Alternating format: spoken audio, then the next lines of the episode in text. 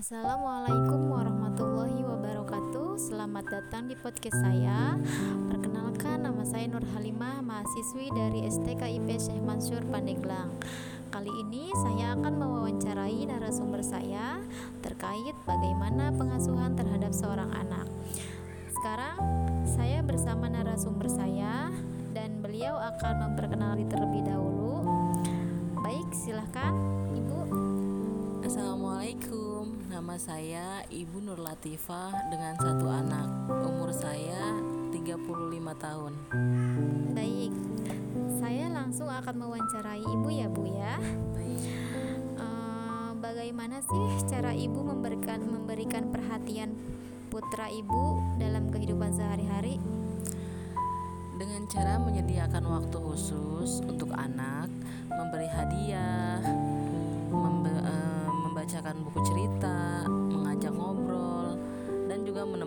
anak belajar. Bagaimana cara ibu mengasuh anak ibu dalam kehidupan sehari-hari?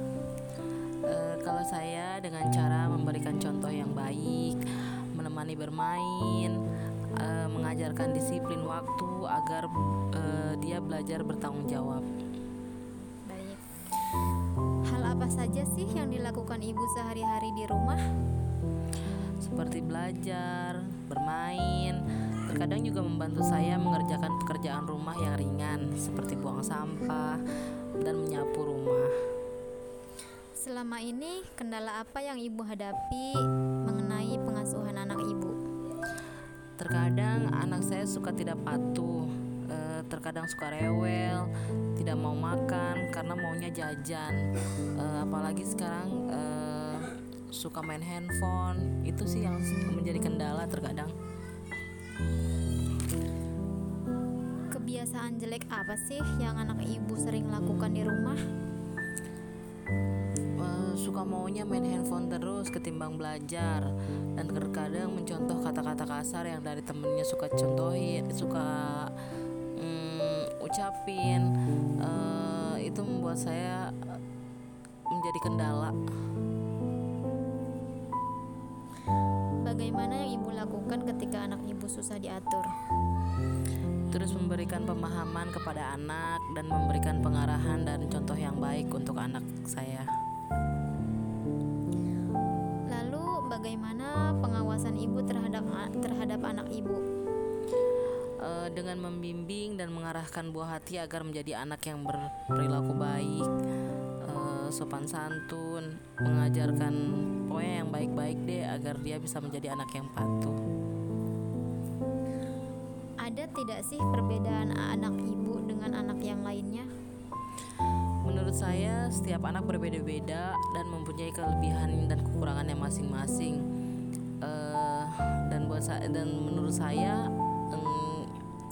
anak itu jangan dibanding-bandingkan. Baik. Ketika ibu telah memberikan pemahaman kepada anak ibu, lalu hal apa yang ibu lakukan untuk anak ibu?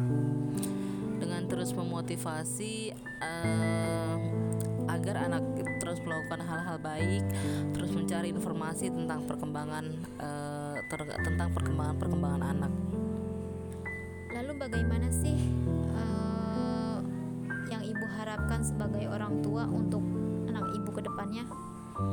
Ya, semoga menjadi anak yang baik, yang bertanggung jawab. Eh, semoga juga menjadi anak yang sukses dunia dan akhirat. Amin. Lalu bagaimana cara ibu mewujudkan harapan-harapan ibu semua itu? Ya, dengan cara memberikan pendidikan yang baik, ruang lingkup yang baik, pengajaran yang baik, dan memberikan ruang terhadap apa yang dia senangi.